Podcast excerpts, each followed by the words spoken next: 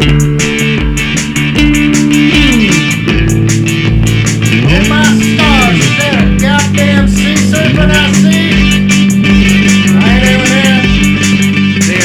there, and welcome to the end of the narrative part of season two of the Kraken Busters, where we've been exploring the great sea monster crisis of 1987. This is episode 214, The Sweet Hereafter. I'm Keith Pilley. Last week, we looked at the simultaneous combined crises of the American Soviet standoff in the North Atlantic and the concurrent sea monster attack on the American fleet. We were following Juliana Burke's desperate attempts to convince Robert Kennedy not to escalate the nuclear situation after a Soviet tactical nuclear weapon sank the USS Nimitz.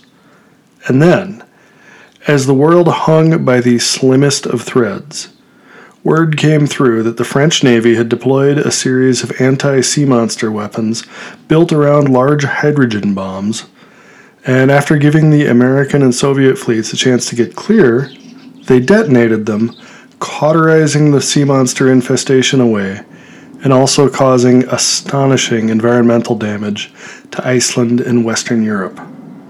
This week, the world afterwards.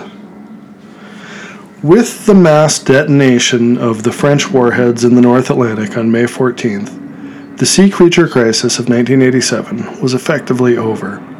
The political crisis wasn't, of course, but it did move immediately into a markedly new phase.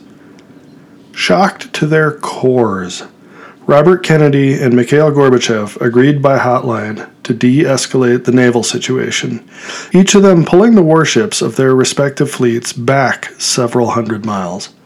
There was brief talk of sending a joint naval mission to Iceland to survey the humanitarian situation after the detonation of so many massive warheads so close. But ironically, what had been the Sea Monster exclusion zone really was too radioactive to safely sail through now. Taking my historian hat off and putting on my human being hat, I want to point out that this is really the part we all can remember. Most of this crisis happened essentially in the shadows. For most of the country, this crisis occurred as a bunch of confusing news reports about trouble in the North Atlantic, and then, seemingly out of nowhere, a brink of war crisis between the US and USSR, and then, again, seemingly out of nowhere, a round of massive nuclear devastation by the French. I was 12 when all this happened, and just beginning to be aware of the wider world, and I remember going from disinterested to terrified and baffled. I know I'm not alone. I think it scarred an entire generation. And the wild thing to me is that the whole thing was precipitated by sea monsters and we didn't even know that sea monsters were even a part of it until the very, very end. Untangling the political and environmental fallout of this crisis in detail would be a big enough topic to justify its own podcast. We've already gone pretty long on this, and anyway, a lot of us lived through it all. So I guess I want to keep things tight and just wrap us up by looking at some of the high level outcomes. On the bright side, the Sea Monster Crisis of 1987 drastically changed the dynamics of the Cold War. Partly because the leaders of both adversaries were shaken by how close they had come to the brink and wanted to work to ratchet down tensions. And partly because the former adversaries were somewhat united in being appalled by the French and their callous disregard for human safety and the environment. Four months after the crisis, Robert Kennedy and Mikhail Gorbachev held a summit meeting in Madrid where they agreed to reduce their stockpiles of nuclear weapons by a third, with an eye to greater reductions in subsequent rounds of negotiations. We unquestionably live in a safer world because of this, regardless of what happened between Pakistan and India. The current state of mild detente between the United States and Soviet Union no doubt stems from this moment. Unfortunately for Robert Kennedy, this diplomatic turnaround wasn't enough to outweigh the general sense of outrage around the country that he hadn't played straight with the American people during the crisis, and that the whole thing had been resolved only by the French. And to be clear, if the French were international pariahs after this, there was a very strong sense on the street, especially among the American far right, that they had done what had to be done and should be respected, not shunned. Kennedy lost the 1988 presidential election to Ronald Reagan in a landslide, despite widespread belief on the left that Reagan was suffering badly from advanced dementia and was just a charismatic puppet for his wealthy right wing backers. Kennedy, of course, tried to stick around politics for a while and made a half hearted run at a comeback in 1992, but the Democratic Party considered him a spent political force and it really seemed like he didn't even really want to be there. He dropped out of the race after the South Carolina primary and retreated to the Kennedy family estate, living out his last 12 years writing incomprehensible books about parenting. Spinning back to the immediate effects of the French actions, though. The blasts represented nothing short of a disaster for the nation of Iceland. A significant portion of their population suffered directly from the radiation related injuries at the time of the blast, burns and blindness mostly.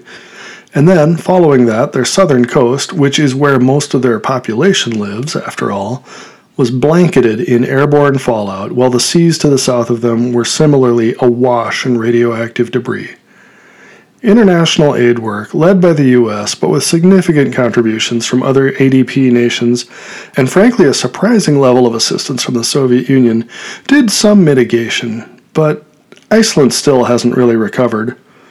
Fallout effects were present throughout basically all of Europe west of the Rhine for years, especially along the Atlantic coast.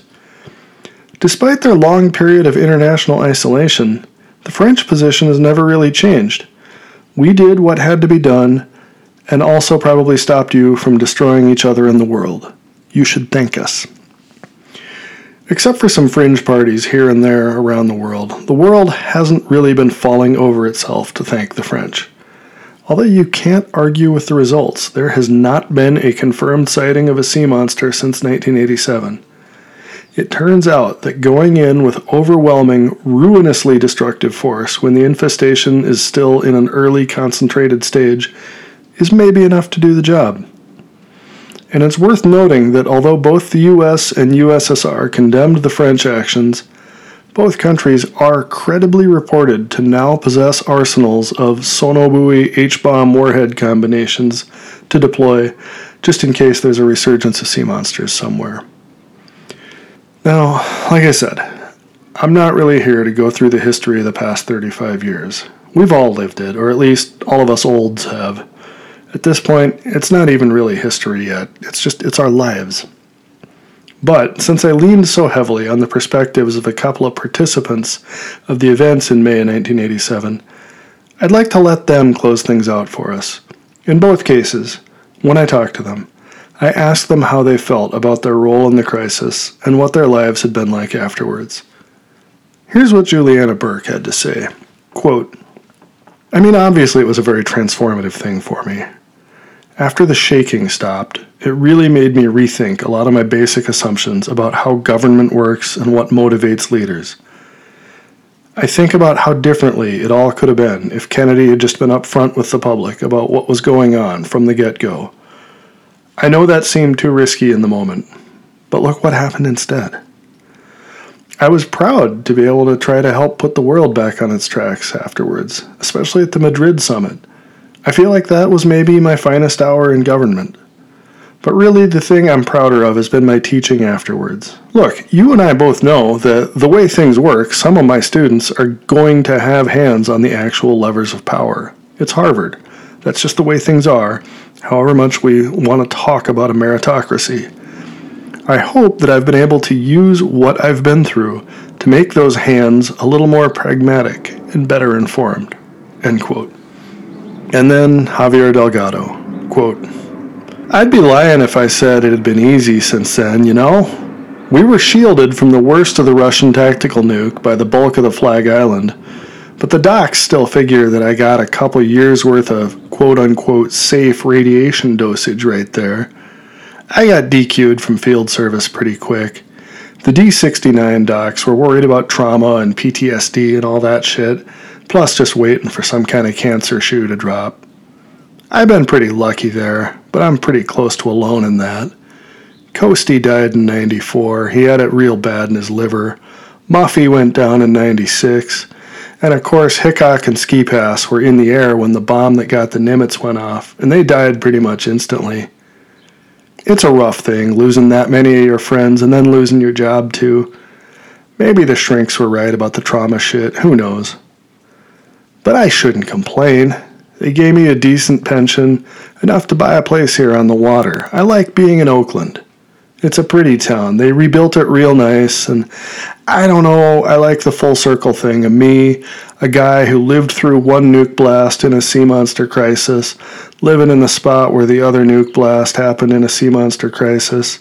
And it does feel good knowing that when the shit hit the fan, I was out there helping, doing my part. That's a comfort. It ain't a bad life, I guess. End quote. And let's leave it there. For the main story, at least, and for this week. But I will be back one more time next week to uh, talk about some Apocrypha and behind the scenes stuff and future stuff. Thanks, and see you then. Be well.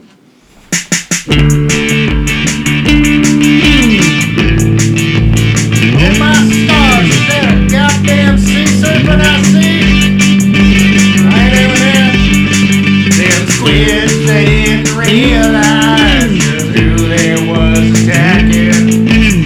Wanker, you sons of bitches.